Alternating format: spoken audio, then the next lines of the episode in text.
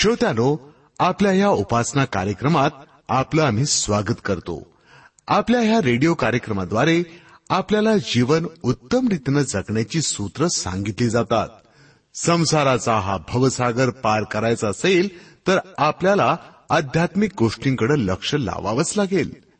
या जगात राहून जर नश्वर जगी गोष्टींच्या मागे आम्ही लागलो ना तर हा भवसागर पार होणार नाही मनाची सुंदरता पावित्र्य नष्ट करतात या भौतिक गोष्टी पण आपलं मन ईश्वर चरणी तादात्म्य पावलं तर आम्हाला स्वर्ग लोकाचा आनंद लाभेल याबद्दल अधिक जाणून घेऊया आपल्या या कार्यक्रमाद्वारे आपल्या उपासनेची सुरुवात करूया या गीतानं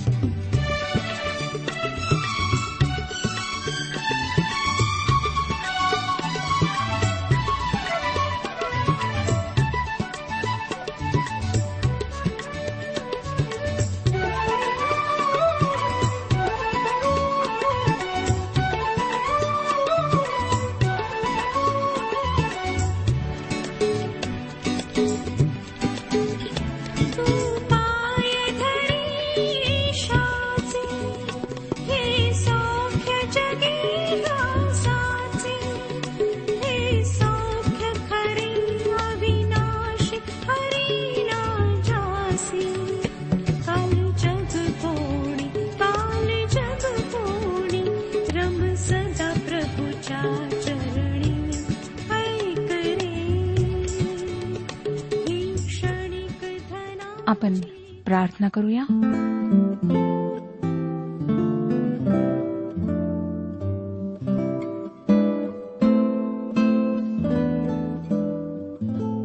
सर्वसमर्थ प्रेमळ परमेश्वर पित्या तुझ्या गौरवी नावाला शतशः धन्यवाद देत आम्ही तुझ्या समक्ष येत आहोत आजच्या वचनाच्याद्वारे तू आमच्याशी बोल आमची जी आत्मिक परिस्थिती आहे ती तुला ठाऊक आहे आमच्यापैकी कित्येक जण अंधकारात भटकत आहेत हरवलेल्या स्थितीत आहेत दयाळा तू आमच्या सोबत हो आमच्यातील त्या अनेक लोकांशी बोल जे अंधविश्वासाने भरलेले आहेत जे शांतीच्या शोधात आहेत सत्याच्या शोधात आहेत आजचं वचन त्यांच्याकरिता आशीर्वादाचं असं होऊ दे हो दे प्रभू की आम्ही तुझ्या वचनानुसार आध्यात्मिक रूपाने जागृत राहावे सैतानाच्या सर्व हल्ल्यांविषयी आम्ही नेहमी सतर्क असावे तूच आमचा सांभाळ कर जे आजारी आहेत प्रभू त्यांना स्पर्श करून आरोग्य दे त्यांना तू समाधान शांतीपुरीव शांती पुरेव जे दुखे आहेत निराश आहेत त्यांच्याशी तू बोल त्यांना कळू दे की तूच शांती देणारा परमेश्वर आहेस ही वेळ आम्ही तुझ्या पवित्र हातात देत आहोत आमच्याकरिता ह्या वेळेला तू आशीर्वादित कर जेणेकरून प्रभू आम्ही तुझ्या अधिक जवळ यावे तुझ्यावर प्रेम करायला शिकावे ही प्रार्थना तारणाऱ्या प्रभू यशू ख्रिस्ताच्या गोड आणि पवित्र नावात मागितली आहे म्हणून तो ऐक आमेन श्रोत्यानो ह्या दिवसांमध्ये आम्ही नेहम्याच्या पुस्तकाचे अध्ययन करीत आहोत नेहम्याचे पुस्तक ह्याच्या पाचव्या अध्यायाला आम्ही सुरुवात करणार आहोत नेहम्याने शत्रूंच्या हल्ल्याविषयी फार सावधगिरी बाळगली परंतु आता त्याच्यासमोर आणखीन कठीण प्रसंग येणार होते अशा समस्या त्याच्यासमोर उभ्या राहणार आहेत की तो फार संतापणार आहे अनेक प्रकारे त्याचा विरोध होणार आहे आणि त्या समस्यांमुळे देवाची सेवा बंद पडायची वेळ येणार आहे हा सर्व वृत्तांत आपण पुढच्या म्हणजे पाचव्या अध्यायात वाचूया अंतर्गत विरोधाला नेहम्याने कशाप्रकारे तोंड दिले ही या अध्यायाची मध्यवर्ती कल्पना आहे एरुश्लेमेच्या तटाच्या भिंती बांधताना नेहम्याला वेगवेगळ्या प्रकारच्या विरोधाला सामोरे जावे लागले सैतान खरोखर धूर्त आहे पहिल्यांदा त्यांच्या शत्रूंनी त्यांचा उपहास केला मग उघड उघड विरोध केला तो विरोध इतका प्रखर होता की नेहम्याला या बांधकाम करणाऱ्यांना एका हातात थापी व दुसऱ्या हातात तलवार देऊन काम करा असे सांगावे लागले या सर्वांनी इतकी मेहनत केली की स्नानाव्यतिरिक्त ते आपले कपडे अंगावरून उतरवित नसत आता विरोध आतून होऊ लागला श्रोत्यानो सैतान सर्वात मोठा हल्ला आतूनच करतो मंडळीच्या इतिहासात आपण पाहिले की मंडळीचा छळ करून सैतानाला मंडळीला नष्ट करण्यात यश मिळाले नाही म्हणून त्याने मंडळीमध्ये घुसून मंडळीचा नाश करण्याचा प्रयत्न सुरू केला आहे या ठिकाणी सैतानाने या यहद्यांच्या मनात आधीच निराशा निर्माण केली होती आता त्याने पुढचे पाऊल टाकले आहे त्याने त्यांच्यात भांडणे लावून दिली आहेत नेहम्याचे पुस्तक वाध्याय एक ते चार वचने सांगतात नेहम्याचे पुस्तक पाचवाध्याय एक पासून चार वचने तेव्हा लोकांनी व त्यांच्या स्त्रियांनी आपल्या यहुदी भाऊबंदाविरुद्ध मोठी ओरड केली कित्येक म्हणू लागले की आम्ही आमचे पुत्र व कन्या मिळून बहुच जण आहो म्हणून आमचे पोट भरण्यास पुरे इतके अन्न आम्हास खाव्यास मिळाले पाहिजे कित्येक म्हणू लागले की अन्न मिळावे म्हणून महागाईमुळे आम्ही आमची शेते द्राक्षांचे मळे व घरे गहाण ठेविले आहेत दुसरे कित्येक म्हणू लागले की राजाचा कर भरण्यासाठी आमच्या शेतांवर व द्राक्षांच्या मळ्यावर आम्ही पैसा काढिला आहे मानवी स्वभाव कधीही बदलत नाही तो तसाच राहतो आज आम्ही अणुयुगात तंत्रयुगात अवकाश युगात राहत आहोत परंतु नेहमीच्या काळात ज्या समस्या होत्या त्या समस्या आजही आमच्या समोर आहेत मला वाटतं आमची यंत्रे आमच्या समस्या अधिक क्लिष्ट करीत आहेत व यहुदी लोक तटाच्या भिंती बांधण्यात इतके गढून गेले होते की स्वतःच्या वैयक्तिक कामधंद्याकडे लक्ष देण्यास त्यांच्याजवळ वेळ नव्हता त्यांना धान्य विकत घेऊन स्वतःच्या कुटुंबियांचे पालनपोषण करावे लागत होते व त्यासाठी त्यांना आपली मालमत्ता गहाण ठेवावी लागली काहींना कर देण्यासाठीही आपली मालमत्ता गहाण ठेवावी लागली त्या काळात कराचा बोजा मोठा होता व आपल्या भावांकडून त्यांना पैसे उसने घ्यावे लागत होते पाचवं वचन पुढे आम्हाला सांगतं वस्तुत आमची शरीरे आमच्या भाऊबंदाच्या शरीरासारखीच आहेत व आमची मुले बाळे त्यांच्या मुलाबाळांसारखीच आहेत पहा आम्ही आपले पुत्र व कन्या ह्यांना दास्य करण्यासाठी गुलामगिरीत ठेविले आहे आमच्या काही कन्या दासीहून राहिल्या आहेत त्या सोडविण्याची आमच्यात काही ताकद राहिली नाही कारण आमची शेते व द्राक्षाचे मळे दुसऱ्यांच्या हाती गेले आहेत ही समस्या फार जुनी होती परंतु नेहम्याला त्याची माहिती नव्हती या लोकांना एरुश्लेमेच्या तटाच्या भिंती बांधायच्या होत्या म्हणून त्यांनी गुपचूप आपल्या भावांजवळ आपली मालमत्ता गहाण ठेवली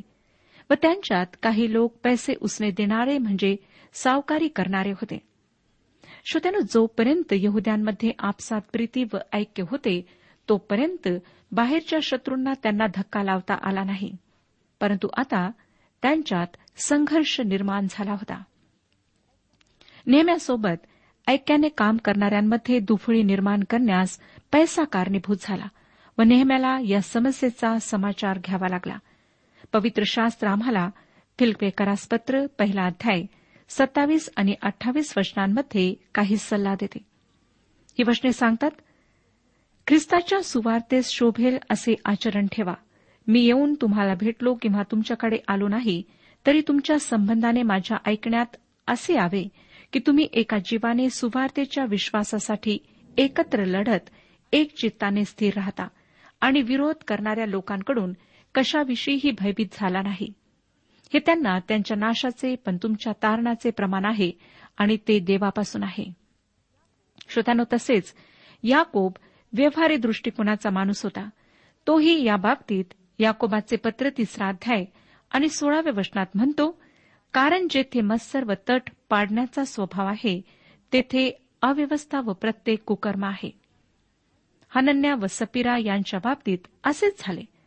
मंडळीशी व्यवहार करताना ते खोटे बोलले व त्यामुळे गोंधळ निर्माण झाला नेहमीच्या दिवसात काही यहद्यांनी उसने पैसे घेतले आणि त्यांना ते फेडता आले नाहीत त्यांना आपली मुले व मुली दास बनण्यासाठी विकावी लागली हे फार काळ चालले नाही परंतु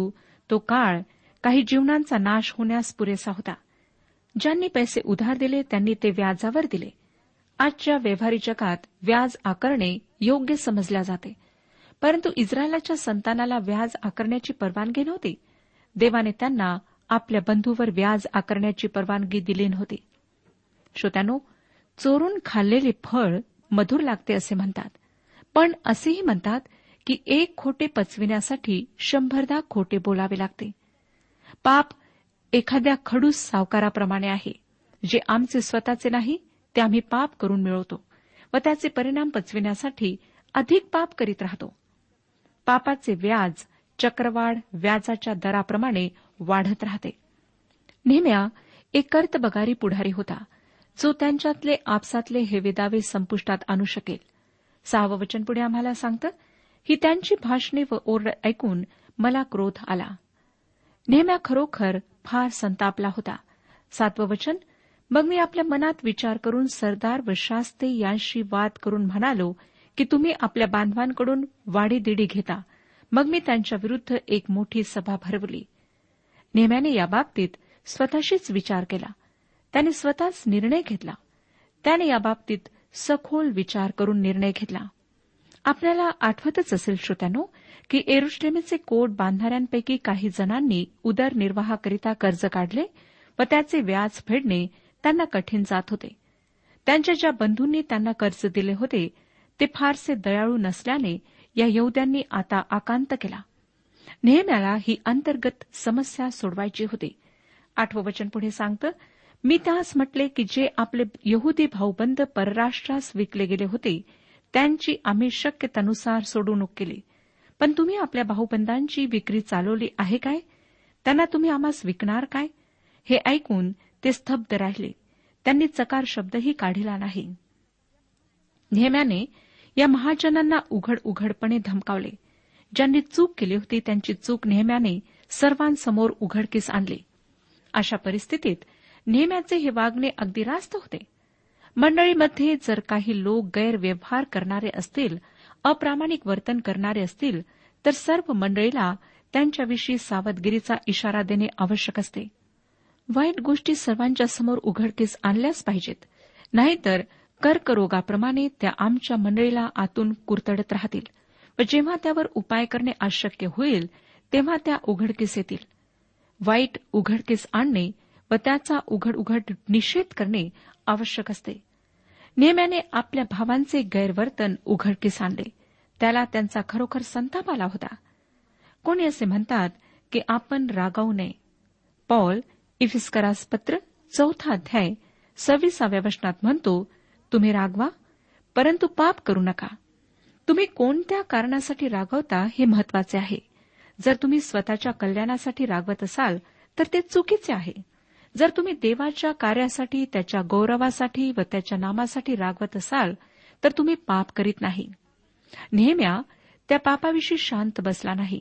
त्याने त्याकडे दुर्लक्ष करून त्याच्याशी सहमत प्रगट केले नाही तो त्या पापाविषयी उघड उघड बोलला श्रोत्यानो आम्हाला सुद्धा आमच्या जीवनात योग्य त्यावेळी आपला राग प्रगट करणे आवश्यक आहे आमच्या आजूबाजूला अनेक लोक असे आहेत की जे अज्ञानाच्या अंधारात चाच पडत आहेत त्यांना प्रकाशाची गरज आहे येशूच्या प्रकाशाची गरज आहे असेही लोक आमच्या आसपास आहेत की जे खऱ्या प्रेमासाठी तहानलेले आहेत साक्षात प्रीती असलेल्या प्रभू परमेश्वराची आणि त्यांची आपण भेट घालून द्यायला हवी काही असे आहेत की त्यांना सत्याची ओढ आहे ते सत्याच्या शोधात आहेत अशांशी आपण कसे वागतो काय आपण त्यांच्यासमोर ख्रिस्ती आदर्श सादर करतो आमच्यातल्या पापांचा निषेध करून दांभिकतेपासून आम्ही स्वतःला जपतो काय सत्याचा प्रकाश आमच्या जीवनातून प्रकाशित होतो काय नेहम्याने आपल्या भावाचे पाप उघडकीस आणले तेव्हा त्याला कोणी प्रत्युत्तर देऊ शकले नाही तो तेथे असेपर्यंत तरी त्यांना शांत राहावे लागले परंतु शक्य होईल तेव्हा ते नक्कीच त्रास देण्याचा प्रयत्न करणार होते आणि जेव्हा शुषण राजवाड्यात नेहम्या परत जाईल तेव्हा ते नेहम्याला फार त्रास देणार आहेत तरीसुद्धा त्याने एरुश्लेमेच्या कोटाच्या भिंती बांधल्या आणि आपल्या काळात व पिढीमध्ये देवाची सेवा केली नववचन मी आणखी म्हणालो तुम्ही जे करीत आहात ते ठीक नव्हे आपले शत्रू जे विदेशी लोक त्यांच्यामध्ये आपली अपकीर्ती होत आहे म्हणून तुम्ही आपल्या देवाचे भय धरून चालू नये काय या श्रीमंत सावकारी वृत्तीच्या यहद्यांमुळे त्यांचे शत्रू त्यांची निंदा करीत होते साहजिकच त्यामुळे देवाच्या नावाची निंदा होत होती एखाद्या तरुणाने किंवा तरुणीने समाजाचा जर काही अपराध केला तर त्यांची निंदा तर होतेच परंतु त्यासोबत त्यांच्या आईवडिलांचीही निंदा होते जर देवाची सेवा करणारे निंदास्पद वर्तन करू लागले तर देवाची निंदा होणार नाही काय श्रोत्यानो या प्रश्नांची उत्तरे आज आपण द्यायला हवीत जर तुमच्या व माझ्या वागण्यामुळे गौरवी ख्रिस्ताकडे लोक आकर्षित होत नाहीत तर आमचा अधिकार असो जर कोणी ख्रिस्ताकडे येऊ इच्छित असेल आणि त्यामध्ये आम्ही अडखण होत असू तर फार दुःखाची गोष्ट आहे नेहम्याने या लोकांना एक स्पष्ट प्रश्न विचारला त्याने त्यांना खडसावून सांगितले की तुमच्या असल्या वागण्यामुळे शत्रूच्या निंदेस आम्ही कारणीभूत झालो आहोत तो त्यांना पुढे दहाव्या वचनात काय म्हणाला पहा तसेच मी माझे बांधव व माझे सेवक असे आम्ही त्यास पैसा व धान्य वाढीदिढीने देतो आपण हा वाढीदिढीचा व्यवहार सोडिला पाहिजे तो त्यांना म्हणाला मी सहज भरपूर पैसा कमवू शकलो असतो माझे पद असे आहे की मला सहज वरची मिळकत मिळाली असती श्रोत्यानो नेहम्याची परिस्थिती खरोखर कठीण होती ती त्याची खरी परीक्षा होती तोही भ्रष्ट होऊ शकला असता स्वतःच्या पदाचा व अधिकाराचा स्वतःचे खिसे भरण्यासाठी चांगला उपयोग तो करू शकला असता परंतु नेहम्याने या अप्रामाणिक व अयोग्य गोष्टी केल्या नाहीत त्याचे ध्येय देवाची सेवा करणे होते धन कमावणे नव्हते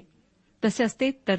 एरुश्लेमेच्या कोटाच्या भिंती बांधण्यासाठी त्याने एवढे कष्ट घेतले नसते नेहम्याने असल्या लोभाला आपल्या जीवनात स्थान दिले नाही प्रभू येशूने लुकृषुभवर्तमान बारावाध्याय आणि पंधराव्या वचनात म्हटले सांभाळा सर्व प्रकारच्या लोभापासून दूर रहा कारण कोणाजवळ पुष्कळ संपत्ती असली तरी ती त्याचे जीवन होते असे नाही नेहम्या एक आदर्श पुढारी होता त्याच्या या वागण्यावरून हे आम्हाला स्पष्ट दिसते त्याच्याजवळ अधिकार होता पद होते पैसा होता बळही होते परंतु यातील एकाचाही नेहम्याने स्वतःच्या स्वार्थासाठी उपयोग केला नाही आणि जे यहुदी अशा अयोग्य गोष्टी करीत होते त्यांना तो काय म्हणाला अकराव्या वचनात पहा तर आजच्या आज कसेही करून त्यांची शेते त्यांचे द्राक्षांचे मळे त्यांची जैतून वने त्यांची घरेदारे त्यास परत द्या तसेच पैसे अन्न नवा द्राक्षारस व तेल यांचा जो शतांश तुम्ही त्यांच्यापासून काढीत असता तो तुम्ही त्यास परत द्या त्याने त्या श्रीमंत यहुद्यांना त्यांनी जे काही गरिबांकडून घेतले होते ते परत करायला सांगितले व त्यांच्याकडून आणखी काही रक्कम गोळा न करण्यास सांगितले तो पुढे बाराव्या वचनात म्हणाला तेव्हा ते म्हणाले आम्ही त्यास ते परत देतो आम्ही त्यांच्यापासून काही मागणार नाही तू म्हणतोस त्याप्रमाणे आम्ही करीतो मग मी याचकास बोलावून आणून आम्ही याप्रमाणे करू अशी शपथ त्यांच्याकडून घेवविली हे लोक देवाचे लोक असले तरी नेहम्याला त्यांच्या शब्दावर विश्वास नव्हता त्याने त्यांना शपथ घ्यावयास लावली आजकाल अनेक विश्वासणारे लोक असे आहेत की जे विश्वासपात्र नाहीत जर त्यांनी एखादी गोष्ट करण्याचे वचन दिले तर ते वचन पूर्ण करतील याची अजिबात खात्री नसते बऱ्याचदा श्रोत्यानो त्यांचे वागणे प्रामाणिक मनाचे नसते व ते सत्याच्या मार्गाने चालत नाहीत आमचा वक्तशीरपणा आमचा प्रामाणिकपणा आमचे काम काम करण्याची पद्धत आमची वृत्ती ह्यामुळे देवाचे एकतर गौरव होते किंवा त्याच्या नावाला काळीमा लागतो आता तेरावं वचन वाचूया यावर मी आपला पदर झटकून म्हणालो जो कोणी या वचनाप्रमाणे करावयाचा नाही त्यास परमेश्वर त्याच्या घरातून व त्याच्या उद्योगावरून झटकून टाकेल याप्रमाणे तो झटकला जाऊन खंक होईल तेव्हा सर्व मंडळीने म्हटले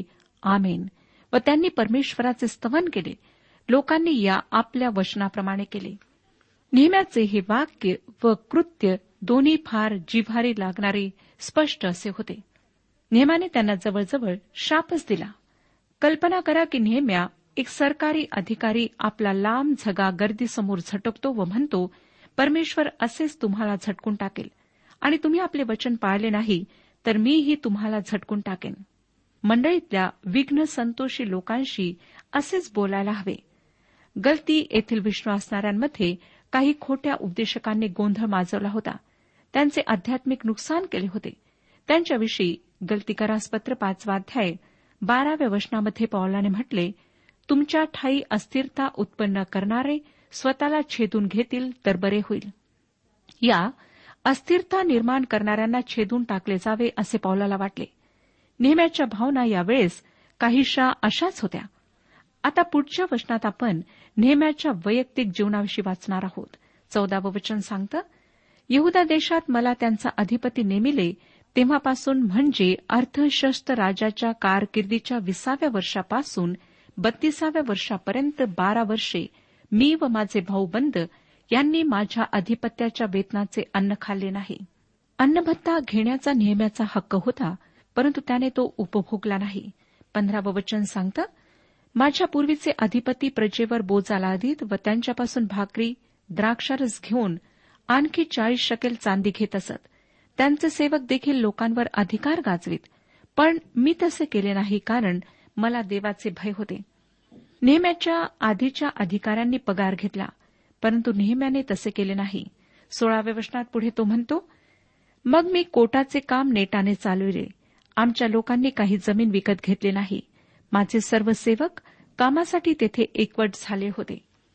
नेहम्याने जमिनीचा धंदा केला नाही त्याने जमीन विकत घेतली नाही व व्याजाने पैसा देण्याची सावकारी सुद्धा त्याने केली नाही मला वाटतं श्रोत्यानो नेहम्या या जगातल्या संपत्तीवर भरोसा ठेवणारा नव्हता त्याच्यासमोर एकच ध्येय होते ते म्हणजे देवाची सेवा करणे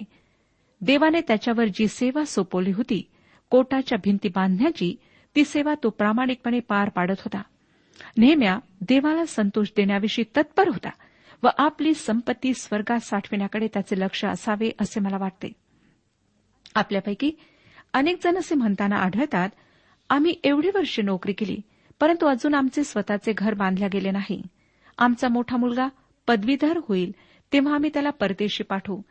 मग आम्हाला घर बांधता येईल व असे विचार रात्रंदिवस अशा लोकांच्या मनात घोळत राहतात आणि स्वतःचे घर बंगला गाडी भौतिक सुखे नाव प्रसिद्धी या गोष्टी मिळवताना ते आपल्या आध्यात्मिक जीवनाकडे दुर्लक्ष करतात प्रभू यशू ख्रिस्ताने अशा भौतिक संपत्तीविषयी आम्हाला धोक्याचा इशारा दिला आहे मत्ते कृष्णभवर्तमान सहावाध्याय एकोणीस ते एकवीस वचनांमध्ये त्याने म्हटले पृथ्वीवर आपल्यासाठी संपत्ती साठवू नका तेथे व जंग खाऊन नाश करीतात आणि चोर घर फोडून चोरी करीतात तर स्वर्गात आपल्यासाठी संपत्ती साठवा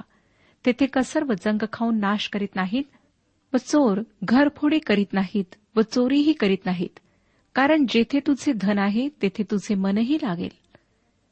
श्रोत्यानो देवाच्या सेवेत मग्न असलेल्या नेहम्याने स्वतःचा स्वार्थ स्वतःची संपत्ती या गोष्टींकडे लक्ष दिले नाही मला नेहम्याकडे पाहताना एक गोष्ट स्पष्टपणे जाणवते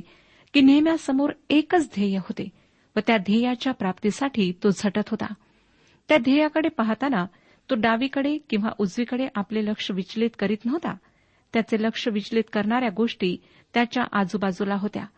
पण त्याने त्यांच्याकडे आपले लक्ष लावले नाही आज नेहम्यासारखे लोक आम्हाला अधिक सापडत नाहीत ही गोष्ट खेदाची आहे हे लोक देवाची सेवा करण्याचे ध्येय समोर ठेवतात परंतु पैशाच्या नावाच्या प्रतिष्ठेच्या मागे पळतात ते देवाशी निष्ठा ठेवू शकत नाहीत कारण ते डावीकडे किंवा उजवीकडे झुकतात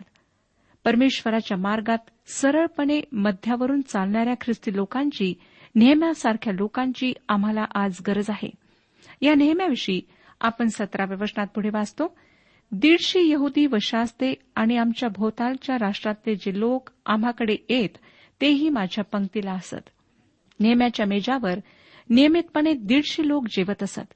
शेजारच्या देशातून एरुश्लेमेत आलेले व अजून राहण्यासाठी जागा न मिळालेले यहुदी लोकही